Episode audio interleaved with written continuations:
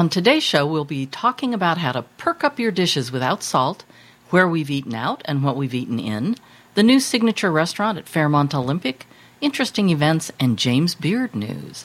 You'll hear it all on the Seattle Dining Show.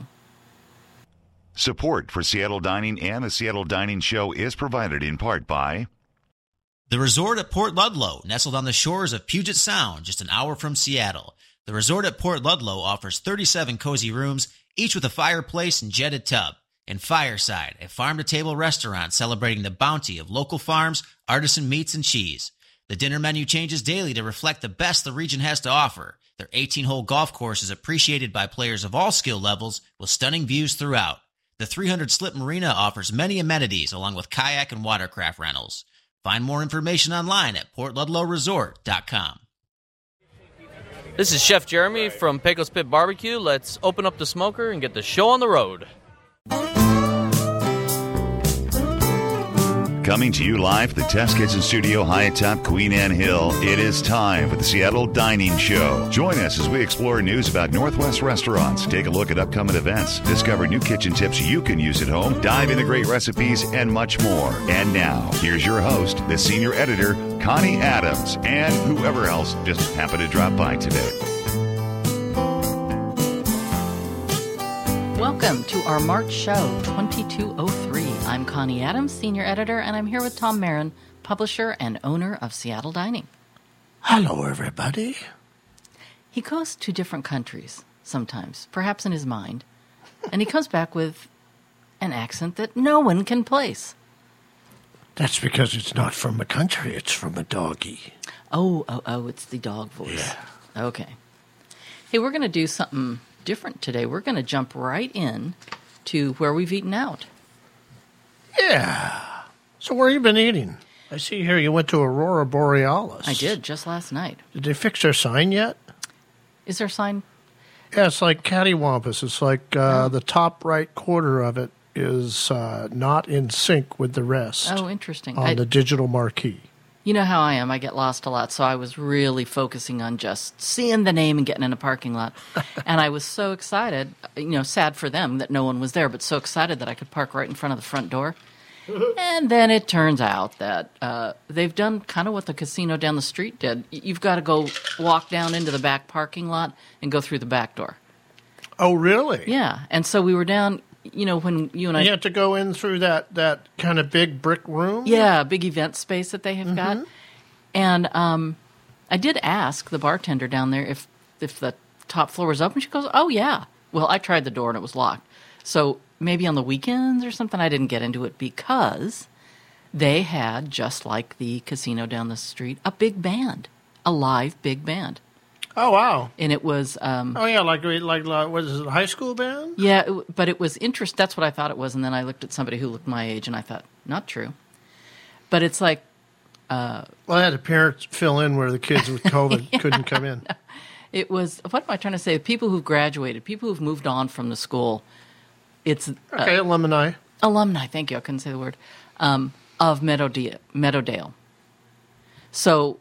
And honestly, they were pretty good. Huh. It was fun. I remember when we saw them up there at Club Hollywood. It was quite good. That's what I'm saying. It's like they're doing what that was doing, and they've got pull tabs, and so I guess they're doing anything to make money at this point. The people in the band playing pull tabs while they perform? No. Oh, okay. I just meant it's on the sign that's cattywampus. So the food was pretty much what we experienced when we went prior to the pandemic. Mm-hmm. It wasn't just awful. But it wasn't anything special. Okay. We had kind of a busy little fryer later. Yeah, well, we had artichoke and spinach dip. And both of those things are relatively mild, which is why you throw crab or something in. So it was a little bland. Mm-hmm. We got coconut prawns, which tasted good but were a bit soft and mushy. I'm sure they'd just been frozen. You know? And then we had a quesadilla, which came with a little sour cream and a little guacamole, which I'm sure was not made on site. So it was just, it is what it is. It is what it is, yeah. So I don't think that's going to change, and especially if they're sometimes opening upstairs and sometimes not, whatever. But it was really fun to go in and hear that band. Yeah, good. So that was cool. And then I had lunch at Old Stove Brewing, which actually surprised me. Where's that at? Pike Place Market. It's in that new market front when you're on the market front up top. Oh, okay. It's the stuff down below. Mm-hmm. And that section, that space down there is three different companies, Indie Chocolate, Honest Biscuits, and Old Stove. And they'll run into each other. There's like not walls between them. Mm-hmm. And the idea is that it's the producer's hall. Hmm. So if you lease in there, it is because you make something on site. Oh, okay. So it is a brewery there, and they have a full-service restaurant. They sell to-go.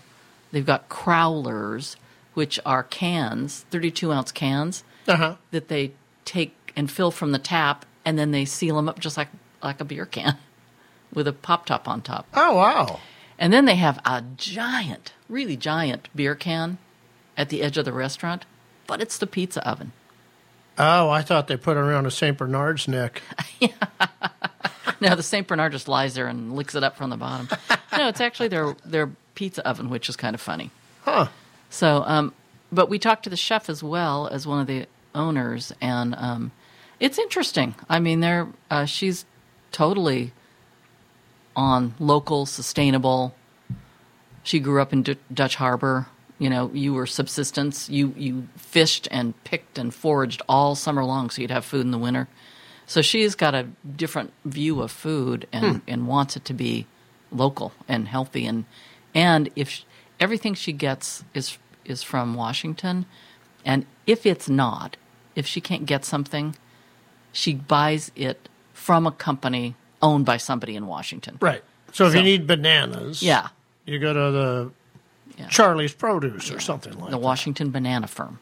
Yeah. Yeah. So, you know, and it was, I thought the flavors were really good. They get their cod for their fish and chips out of a company in Ballard. So anyway, it was more than I expected. We'll see if there's consistency there or whatever, but I was kind of impressed.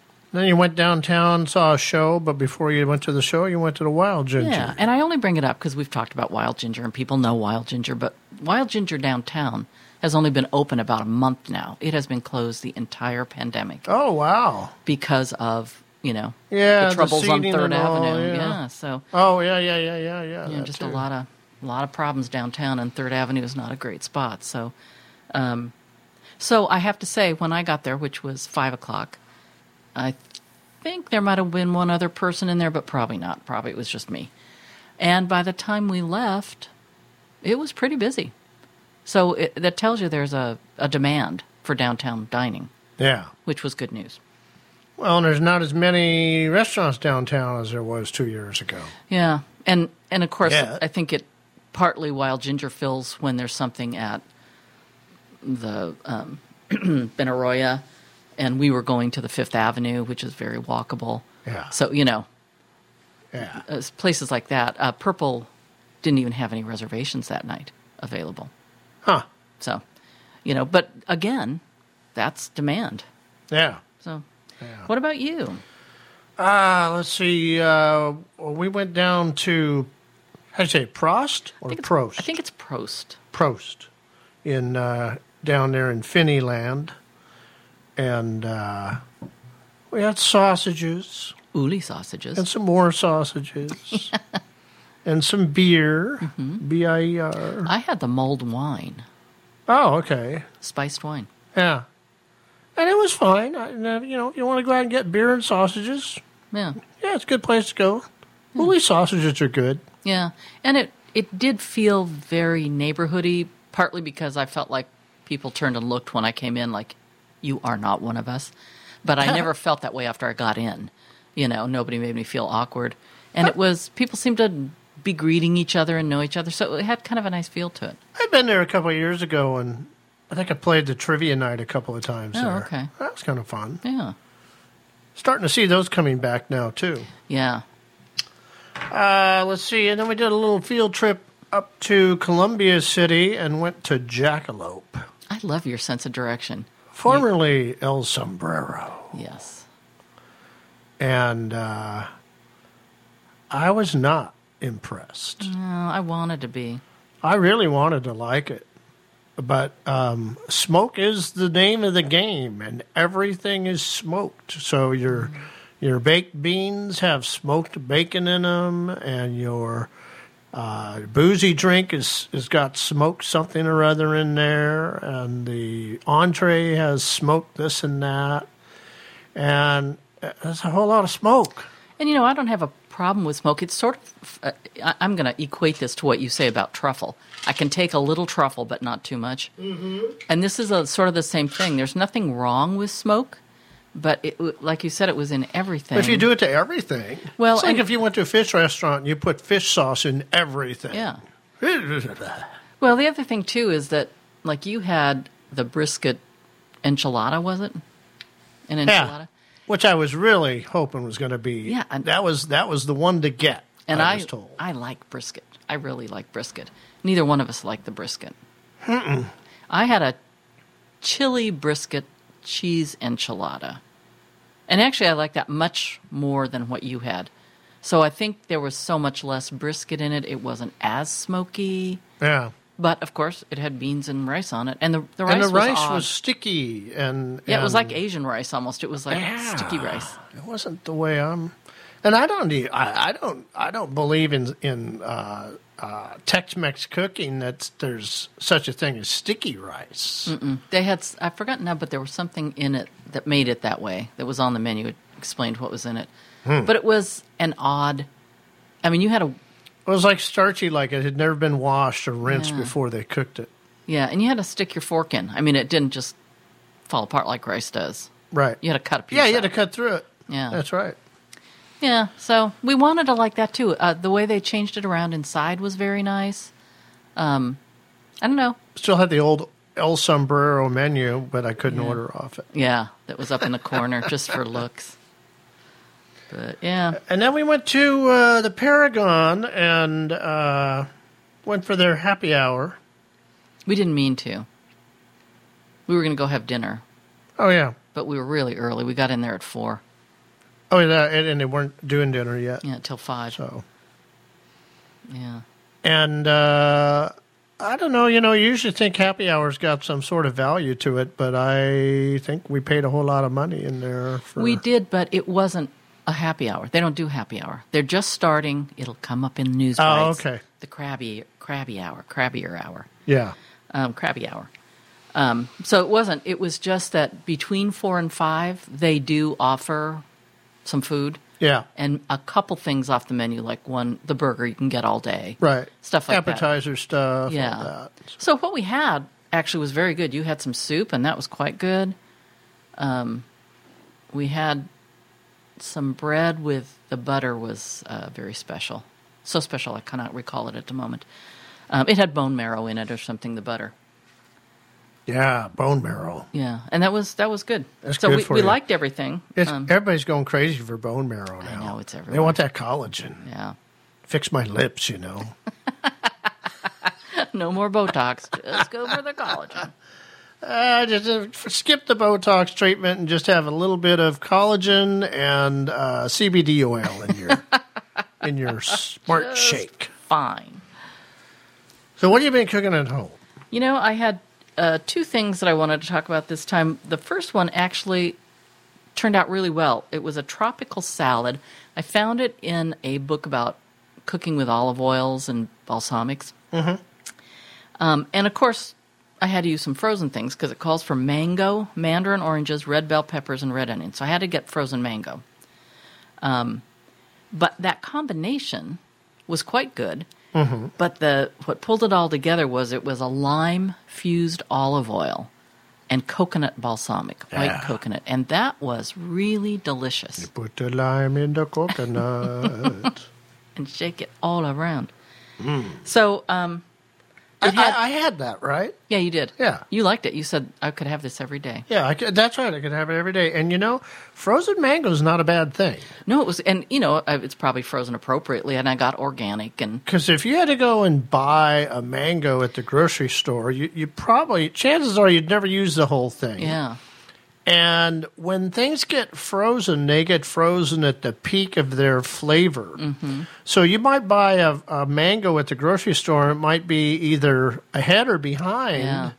Yeah. But with the frozen, all you got to do is just, put it in a Ziploc bag, stick it in some water, get it brought down to room temp, and you got a nice piece of mango ready to go. Well, these were chunked, which was good because that's what I wanted it. And also when I opened it, I could squeeze it around and throw out some chunks and zip it back up and put it in the freezer, so I didn't have to thaw the whole thing. It was also in a fairly small bag. Yeah. So and I know I've had dried mango chips, and you put those in water and let them rehydrate. Oh, okay. And they work nice in a salad. They work kind of like a dried fruit, but you really don't want to try to eat mango dry because it's like leather. Oh, yeah. So you got to get it wet. Oh, okay. So yeah, I don't know. It worked. I liked it. And then I did a one-skillet lemon butter Dijon chicken and orzo with feta sauce. And from an execution view, it was not very successful. I pulled this from someplace, and it was not written well. You'd find out later after you'd done something that you should have saved some of that out and done it here. Mm-hmm. So I didn't read it carefully enough before I did it. I actually did kind of like it, and the leftovers were quite good. Oh, so they had time for the flavors to meld. Yeah. You weren't crazy about it, but the biggest thing you didn't like was it had a lot of orzo in it, and you just didn't want the... I'm not crazy about orzo. Well, I love it, but you're worried more about that glycemic load. Yeah. So that's what... But you didn't think it was a horrible... I think it was horrible. It didn't do anything for me. Yeah, yeah. So that's kind of what I was doing. Oh, the feta sauce was good. Feta cheese. Uh-huh. Yeah. So. Well, I lit up the burners the other day, and we made I made some sausages for us for dinner. Mm-hmm. And I hadn't done that recipe in a while. They were quite good. It was really good. We used Uli's. Oh, yeah. Spicy Italian sausage. And it was really good. And you caramelized those onions. I got them just perfect, didn't I? Yeah, they were. They had a little maple syrup on them. They were sweet naturally and with that little extra. And I had tried doing them maybe a week or so beforehand, and I thought I might have ruined a pan because I put the maple syrup in while it was at the point that it was already up to full temperature. Oh, and it kind of.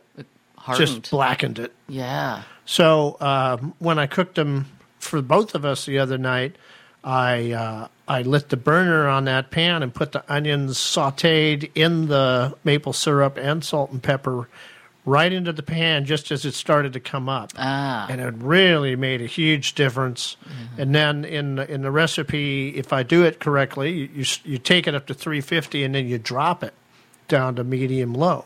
So about 300, 325 maybe. Yeah. And then nothing ever stuck to the pan. The food was delicious. Mm-hmm. And the reason I'm talking about this one is I think we should probably republish that recipe in the next issue because it is, tailgate party time. Yeah, that's true. So is it? Well, don't you tailgate party at a baseball game too? Oh, yeah, I guess you can. I always think football. Nah. Yeah.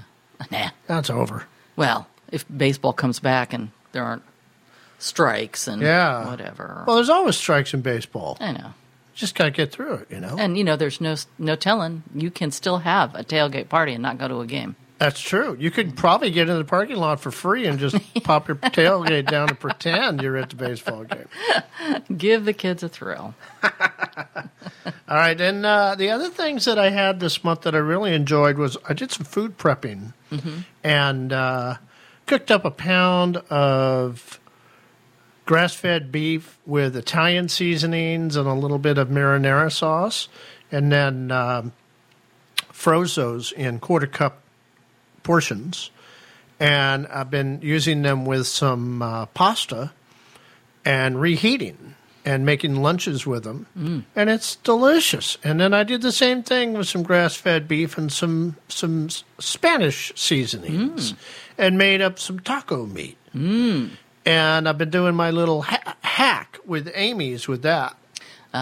So I take a frozen quarter-cup cube of this beef, and I tuck it into the Amy's frozen dinner and put them in the microwave for 5 minutes or whatever the instruction says.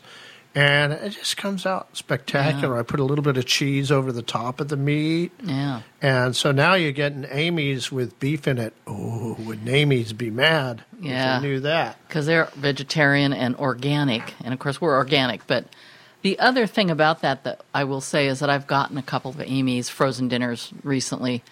And I have liked every one I've gotten. The flavors are good, you know. But it's not much food. Yeah, I find that Well, that's why I put that extra quarter cup of protein on. That's why I'm saying it. Yeah. That if you're not trying to be vegetarian, that really is the perfect way to go with those. Yeah. Well, hey, we're going to continue this discussion, but we're going to take a break right now, and we'll be right back. Support for Seattle Dining and the Seattle Dining Show is provided in part by Dock and Drink, a unique, lodge-themed, heated and tented outdoor space along Lake Washington's southern end with stunning views of the lake, Olympic Mountains, and downtown Seattle skyline. This casual dockside restaurant changes throughout the year to take advantage of favorite seasonal ingredients in their bites, small shareables, flatbreads, and desserts. Creatively handcrafted cocktails, local beer and wine, and zero-proof mocktails complete your visit. Dock and Drink is located on the dock at the Hyatt Regency Lake Washington in Renton. Find them online at dockanddrink.com. Hi, I'm Corey Nagler from Walla Walla, and when I'm in Seattle, I eat at La Carta de Oaxaca. This is Uli from Uli's Famous Sausage in the Pike Place Market, and you listen to the Seattle Dining Show.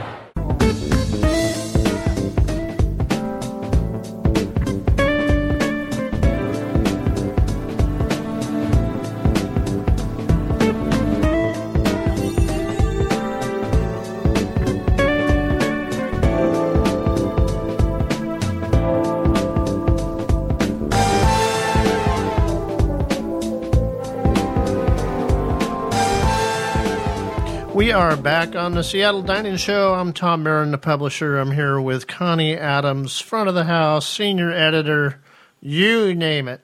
She makes it happen every month. And we are going to be talking about some wines we've been drinking, and we're going to be talking about a little booze calculator I came up with. Well, a couple of things, three wines that we tried we thought we'd share was, the first was a 2019 Kiona Lemberger, Red Mountain AVA, estate grown, medium body. You could taste the fruit, and we found that it went with a lot of different foods. We tried it with burger dips, and it was really good with those. And those guys have been making some really good Lemberger up there now, maybe a decade or more, huh? Yeah, it's been a while. Yeah, that's good stuff. Yeah. Then we tried a 2016 Nina Lee Syrah from Spring Valley Vineyard, very dark color.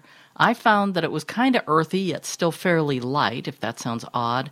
And you kind of thought there was a sweetness on the front.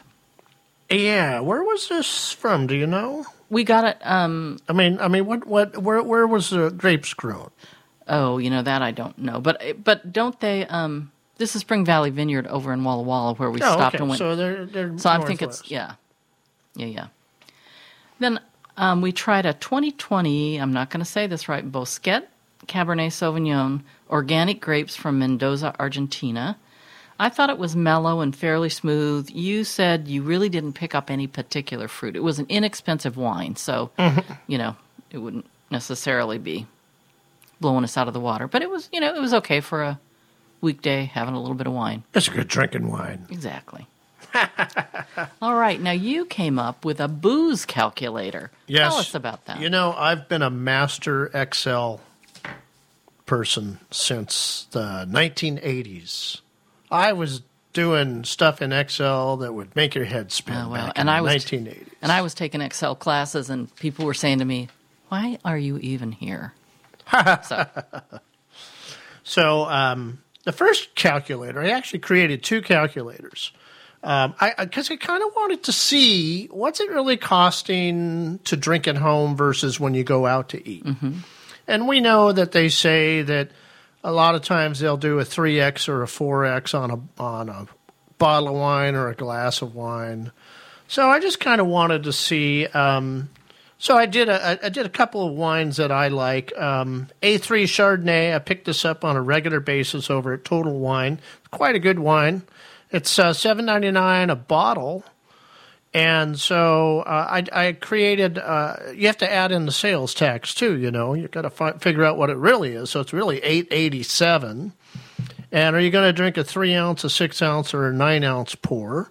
I will typically drink a 6-ounce pour at home.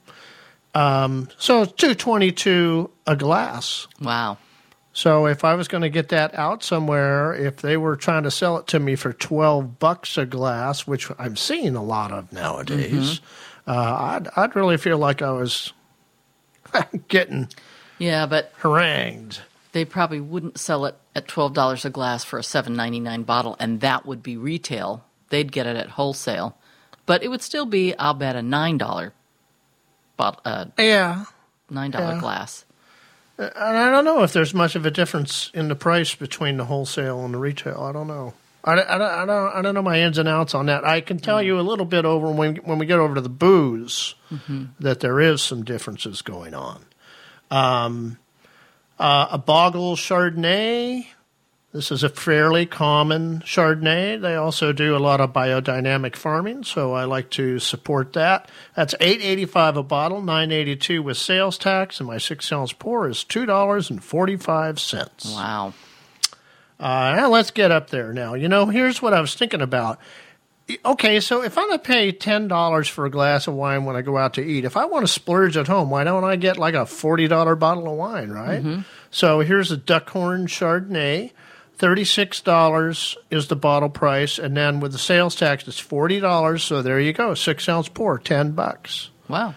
So you don't have to feel like if you want to do something really special and get a nice special bottle of wine, sure it would be cheaper buying it at the store and bringing it home than buying one at a restaurant at 2x, 3x, or 4x. So another one, cake bread. That's a one that's high up on everybody's list. $49.94, $55 with the sales tax, 6-ounce pour, $13.86. At home? At home. I don't think you're going to get that by the glass when you go out. You're going to have to buy a bottle, probably. Maybe so. So, you know, it goes on and on.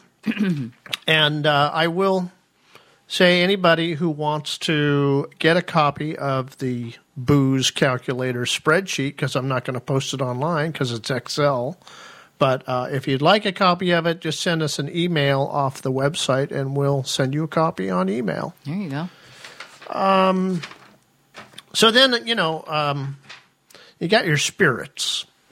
And good spirits. Good spirits. And there's some cocktails that I like to have at home on a regular basis. Kind of an old standby is like a Crater Lake vodka with Diet Coke. Mm-hmm. So when I built this spreadsheet, I had to calculate the state sales tax, the state liquor tax, the volume of the bottle. Oh, my God. How many ounces were in that volume? So, you know, your volume of your bottle is like it's a 0.75 liter. Okay, so how many ounces is that? Well, it's 24. And then You know, are you using a half an ounce? Are you using an ounce? Are you using an ounce and a half? So the spreadsheet covers all that information. So, for instance, I like to get like this Crater Lake and Diet Coke. Mm-hmm. So Crater Lake, bottle of that is going to cost you $20.99, and the sales tax is going to be $4.30. Now, the bar pays the same price, but they pay a little less on the state liquor tax. The state liquor tax is $3 and something on a whole liter. So the Crater Lake that I buy, I buy the 0.75. So there's $2.83 in that. So you know what a sticker shock thing it is when you get up to the register and you see what they charge you. Well, they charge you $20.99 for the bottle, $4.30 for the state sales tax, because it's not 10.1%, it's 20.83%. And then the state liquor tax, which is a flat rate based on the volume of the bottle. So for 0.75, you're going to pay another $2.83. So that $20.99 bottle of wine or a bottle of vodka, excuse me, actually cost you $28.12. Now, if I portion that out in ounces, that's 24 ounces. If I do a shot of it, it costs me $1.17. If I get a can of Coke from the grocery store, mm-hmm. That's another 50 cents. So it's $1.67 for a cocktail at home. Wow, I'm all right with that. Yeah. Now, another one of my favorite cocktails to make at home is a cocktail that came out of Wedgwood here in Seattle called the Judy Foo's Snappy Melon Ball. I know how to make it. You make it with a little bit of orange juice. You make it with equal parts of rum, vodka, and Midori. So I did all the math on that, and it ends up costing me $4.91 to make that cocktail here at home. Wow. Now, can you imagine that? That had to be like a $20 cocktail out at a restaurant, maybe $18. Yeah. But I know a little place where I can go get the drink made, and they just hit Bacardi on the cash register, and it ends up costing me $7.50. So wow. It all depends on, you know, who's behind the bar and who's figuring it out and that sort of thing, because this drink is not in the cash register. So anyways, that's sort of the calculator thing. And like I say, anybody listening, if they want a copy of the calculator on Excel, just shoot us an email off the seattledining.com website, and I'll send you a copy.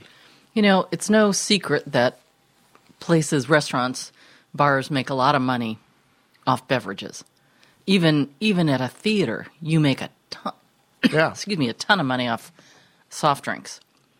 Way too much money off soft drinks. Oh yeah, but even like you're saying, 50 cents for a can of Coke. I mean, you pay $2.50 or $3 for a Coke outside. So you can imagine, it has ice in it, so it's really probably only 8 ounces, not 12. Exactly, it's not a full thing. So this is quite an eye opener. So a couple other ones that I made. I make what I call my clean margarita, which is made with a Hornitos Reposado tequila and a Cointreau, and then I just hit that with Diet 7-Up, and I don't get all the sugar and all the jive, and it's still tasty. That's very good. And I can make that for $3.06 at home. I can make a Tanqueray and tonic for $2.53 at home. Wow! So drinking at home, there's money to be saved, that's for sure. Yeah, when you're feeling when you want to be tight, but you're feeling tight, drink at home. You want to pop into the news bites here? Sure. Okay. Obviously, we update these all the time, so go out and check it out at seattledining.com/newsbites. The big news right now is that the final installment of the $25 million restoration at the Fairmont Olympic is almost in place. The last thing they were going to do was create a signature restaurant because the Georgian room is no more. They reconcepted it to the George as a nod to the Georgian room, but also bringing it into the modern times, and redone by a Spanish design firm. It does look beautiful. I haven't been there in person, but the pictures are gorgeous. Hmm. And then I did an interview with Chef Thomas Cullen on Monday, and that will be in our March issue, the story. So more detail there, and the restaurant opens on April 4th. Hmm. Sounds good. And so you can I need a media dinner invite. I know we are going to be able to get in there, I think. The next one I'm really kind of happy about, Bon Appetit Management Company has for some time had a focus on sustainability and good practices. Mm-hmm. And now it's coming together. They've created a system that tracks sustainability purchasing and wellness, which means like shifting menus toward plants, balancing plates for human and planetary health. And so you can actually use this system, order food at your restaurant, and track how well you're doing.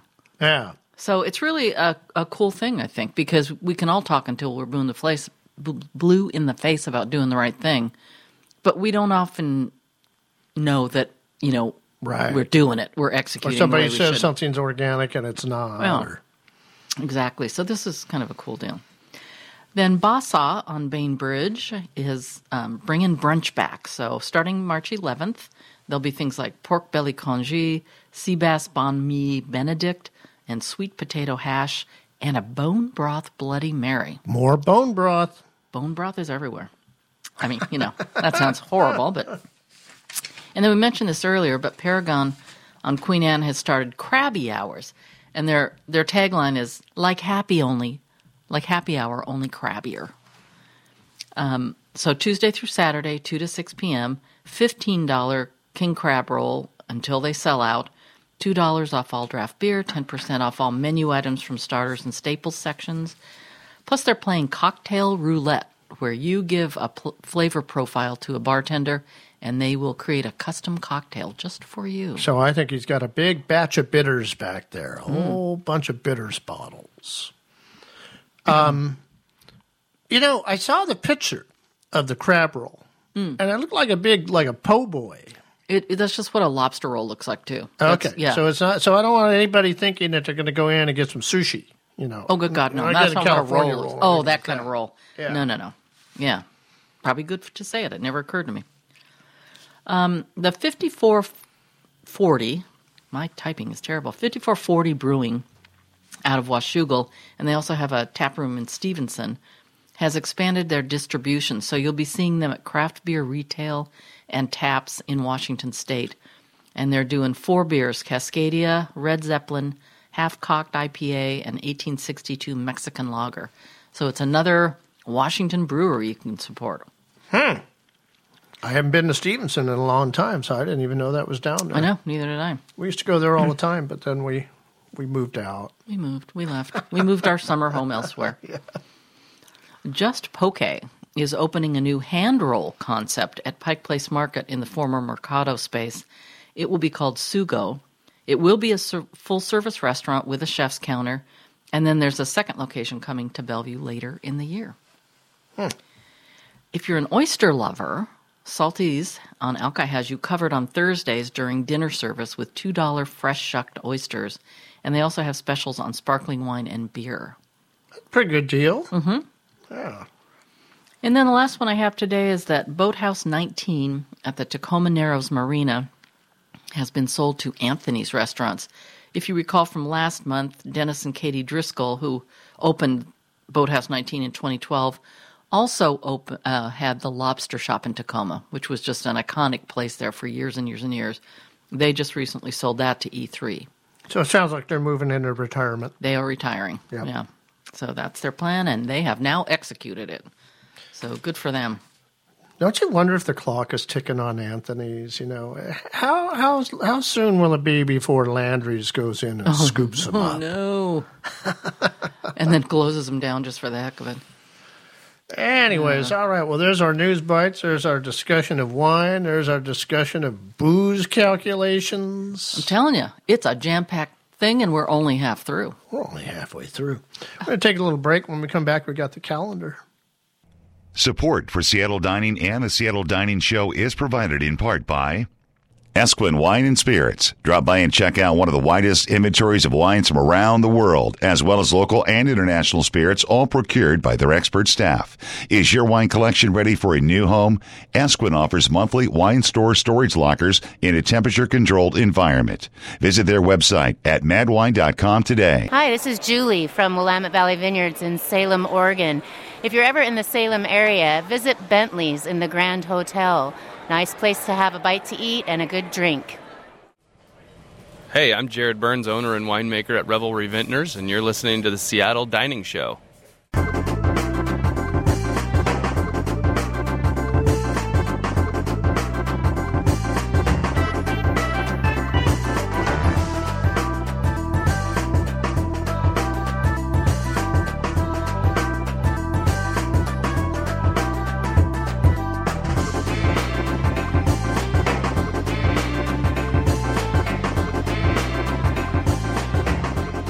We're back on the Seattle Dining Show. You got Tom and Connie here from the online magazine, seattledining.com.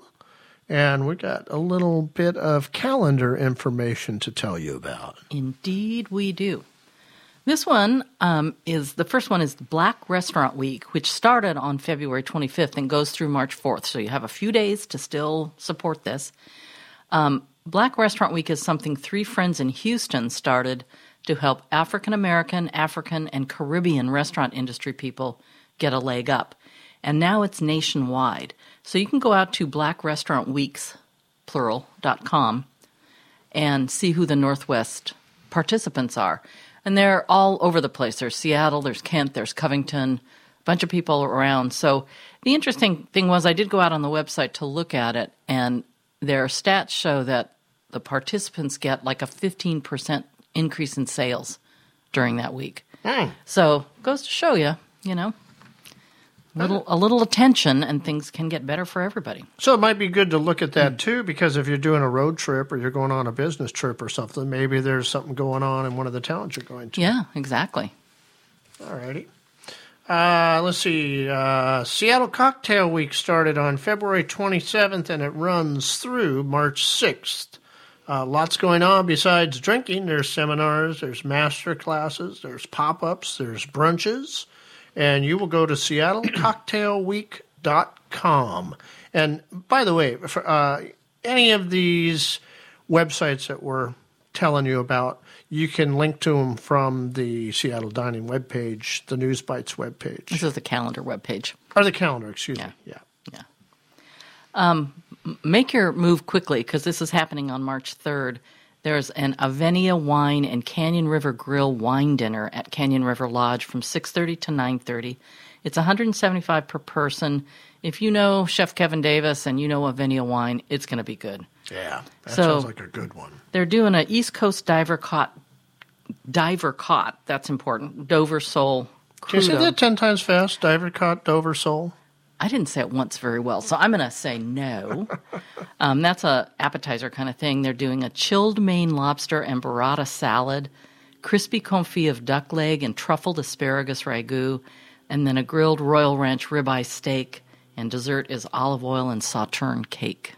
Mm. I don't know. It's going to be good.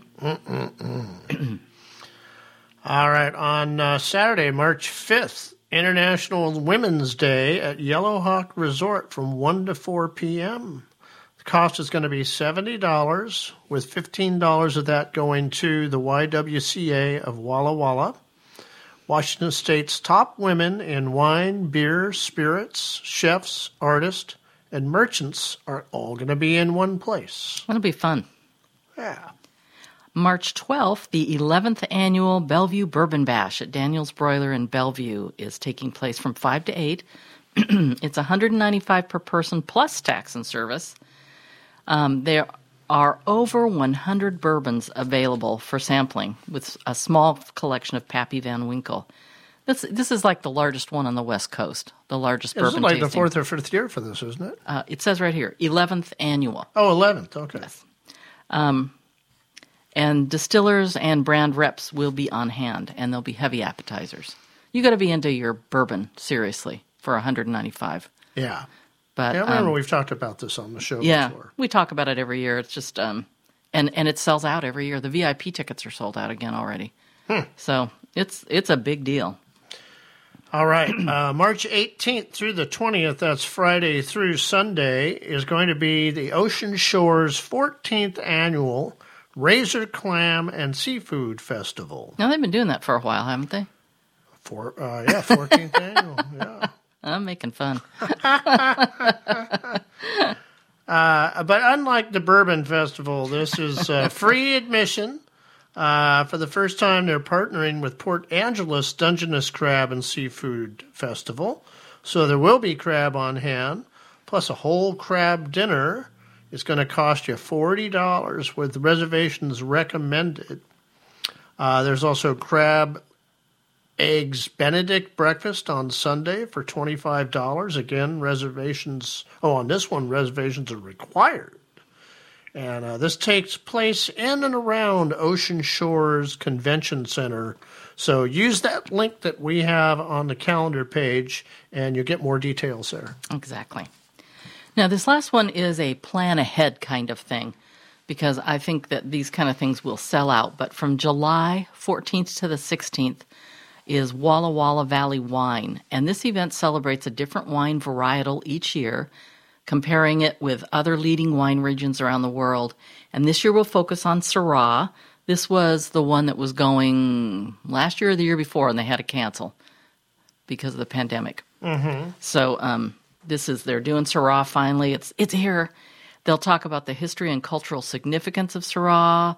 There's a vintage pour, library tasting, global wine panel, and a collaborative winemaker dinner series, places around Walla Walla. And then the Syrah Grand Tasting with 50 wineries pouring. So tickets are on sale now, and that's why we're talking about it, because if we talk about this in the July show, you'll be like, thank you. Yeah. So you can get your tickets now. Yeah. I got a feeling that Charles Smith must be plugged in there somewhere, huh? I would think so. I mean, he's got... grew all those lovely Syrahs for so many years. Yeah. All right. Well, you know what I think we're going to do? We're just going to pop right into the next segment. Oh, really? Okay. So you wanted to talk about the James Beard Award winners. Yeah. The awards have been revamped because, as you know, there was a lot of trouble in James Beard land because so many of the winners were beaters. You know, abusers in the kitchen. Womanizers. And that sort of thing. There was not much diversity or equity in who got chosen for things. So they've been revamped to focus on diversity, equity, and excellence. And the nominees are outstanding for the Northwest.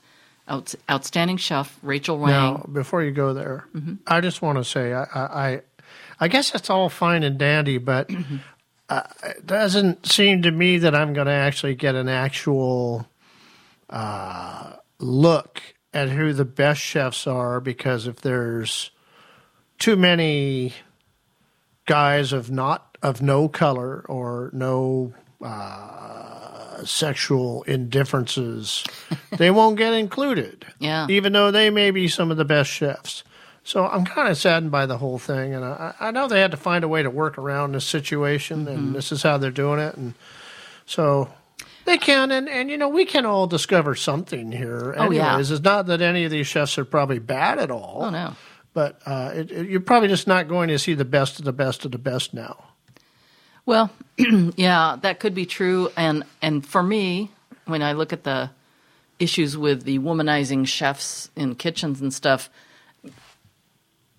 unless they are really checking everybody out that they nominate, are we going to get past that problem? Yeah. You know, and it might not be man-on-woman abuse, you know, it could be anything. Just there are some kitchens that are just painful to work in, and, you know, those people shouldn't be nominated. They may be great chefs, but I think if you are a chef, it's the whole package, you know. You have to know how to train, you now have to know how to purchase, you now have to run a team.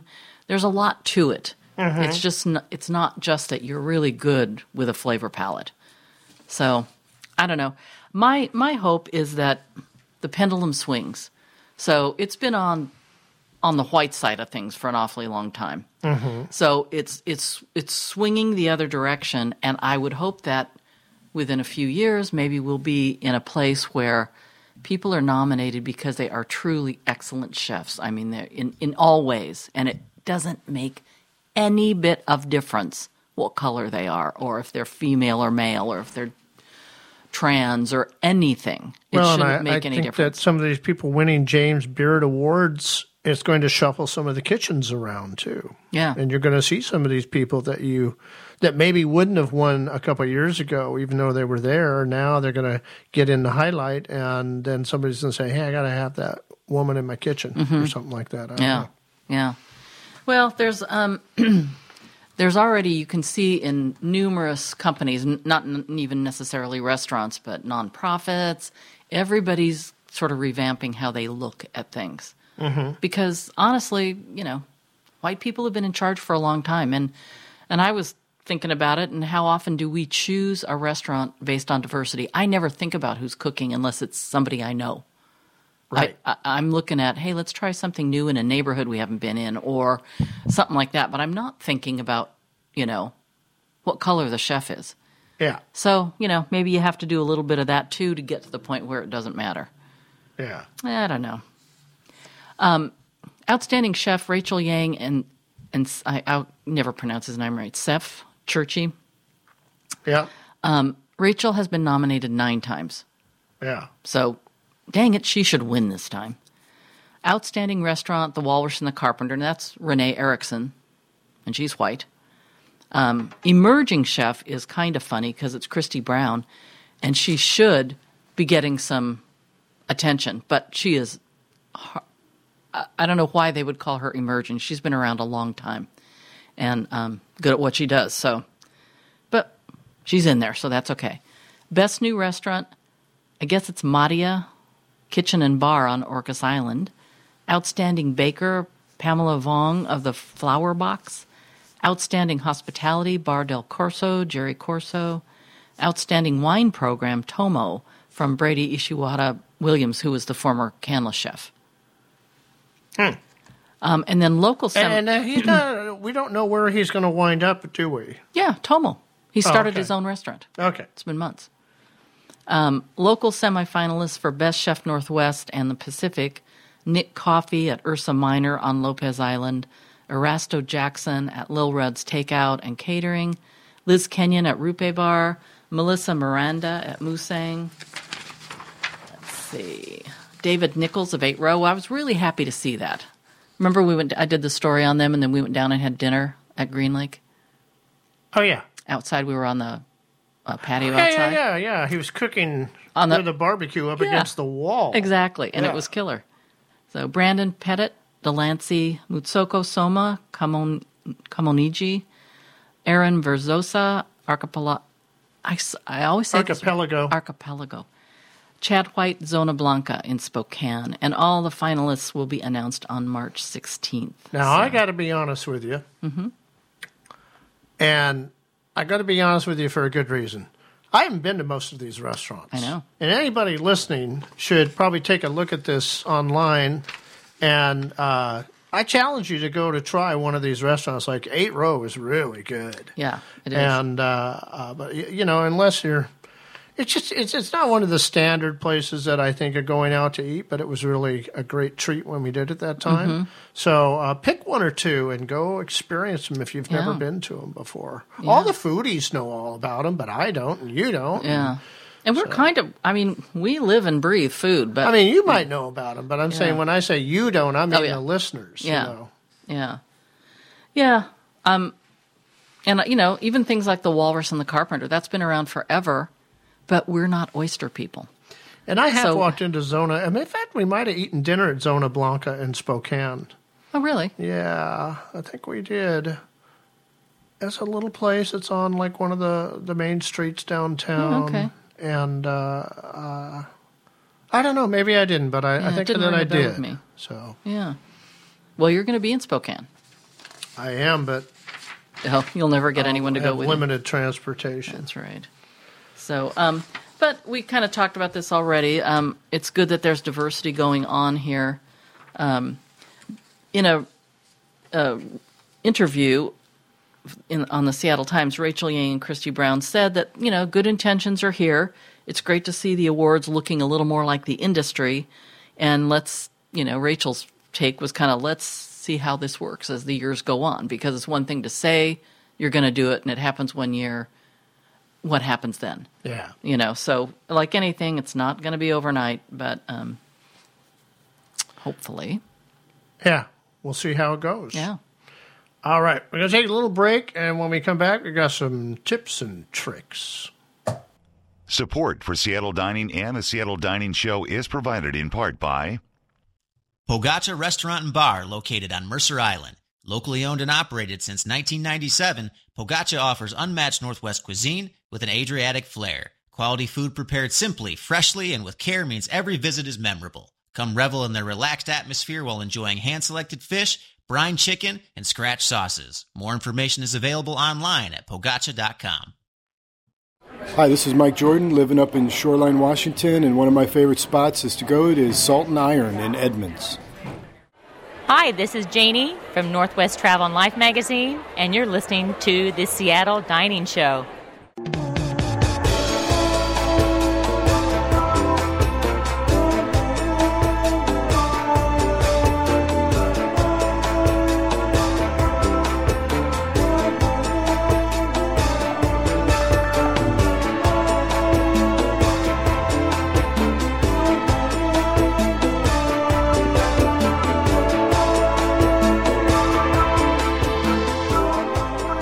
Back on the Seattle Dining Show, and we didn't get to do our monthly discussion at the beginning of the show, so we're going to go ahead and jump into it now. Connie, what do you got?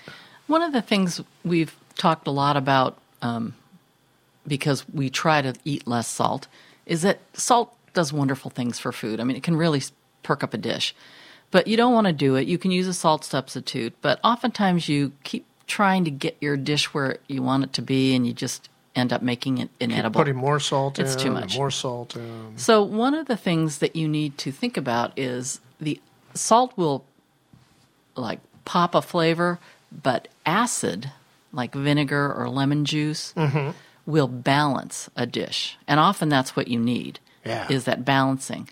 So we use a lot of balsamics in our cooking.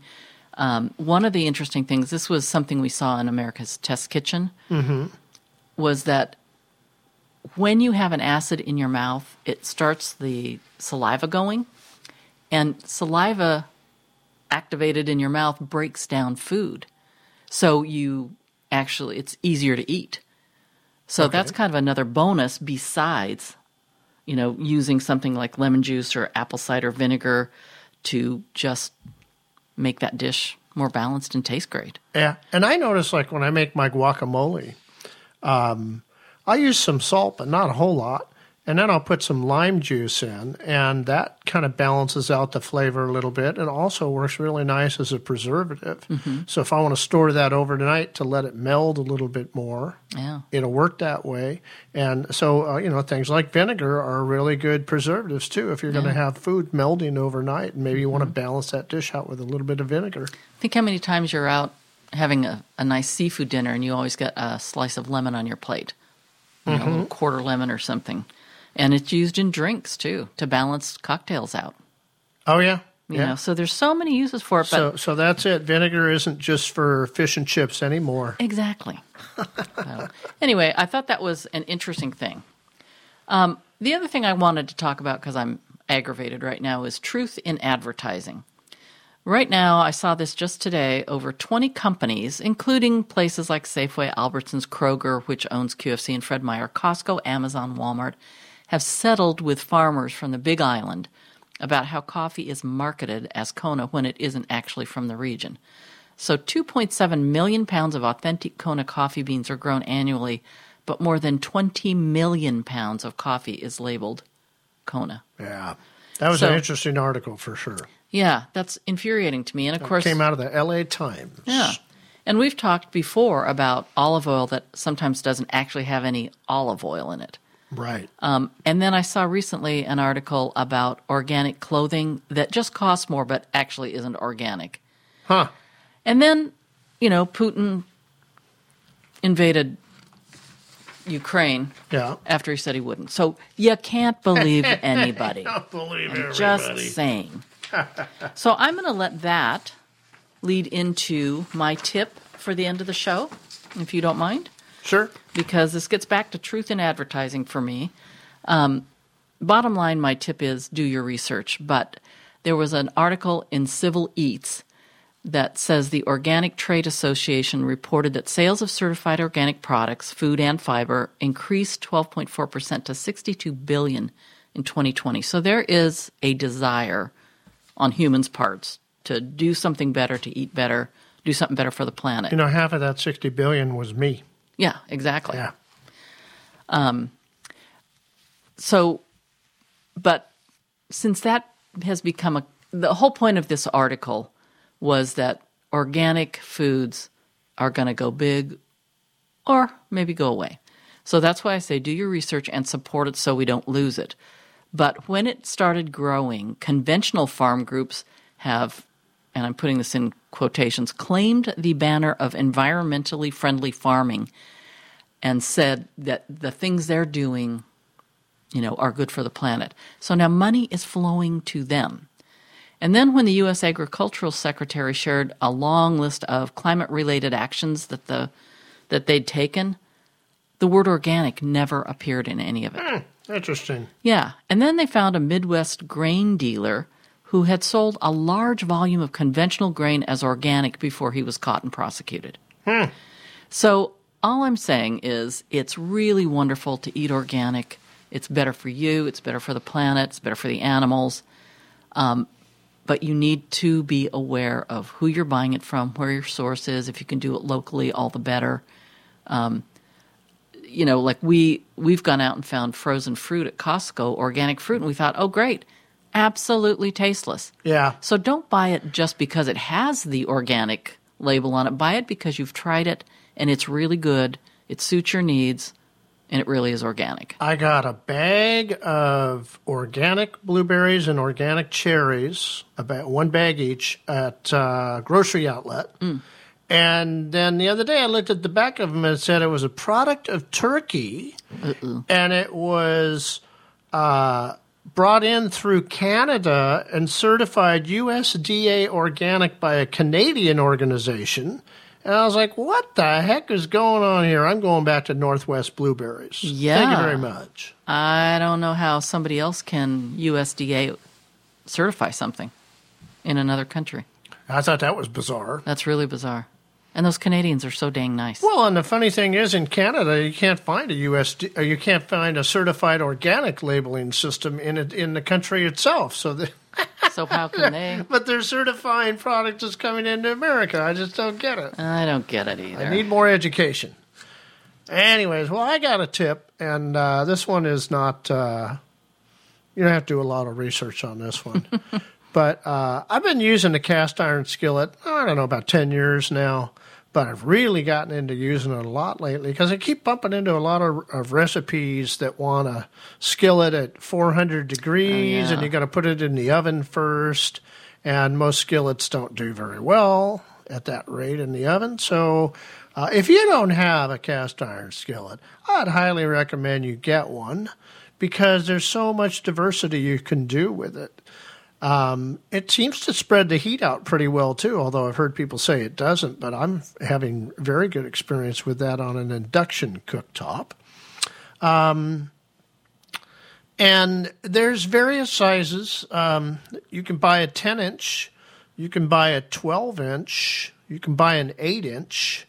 I saw a 13.5-inch one the other day. Wow. I tried to pick it up, but I realized I was going to have to amp up my free weight circuit if I was going to be able to pick that baby up with one hand. And see, that was with food not in it. It was empty.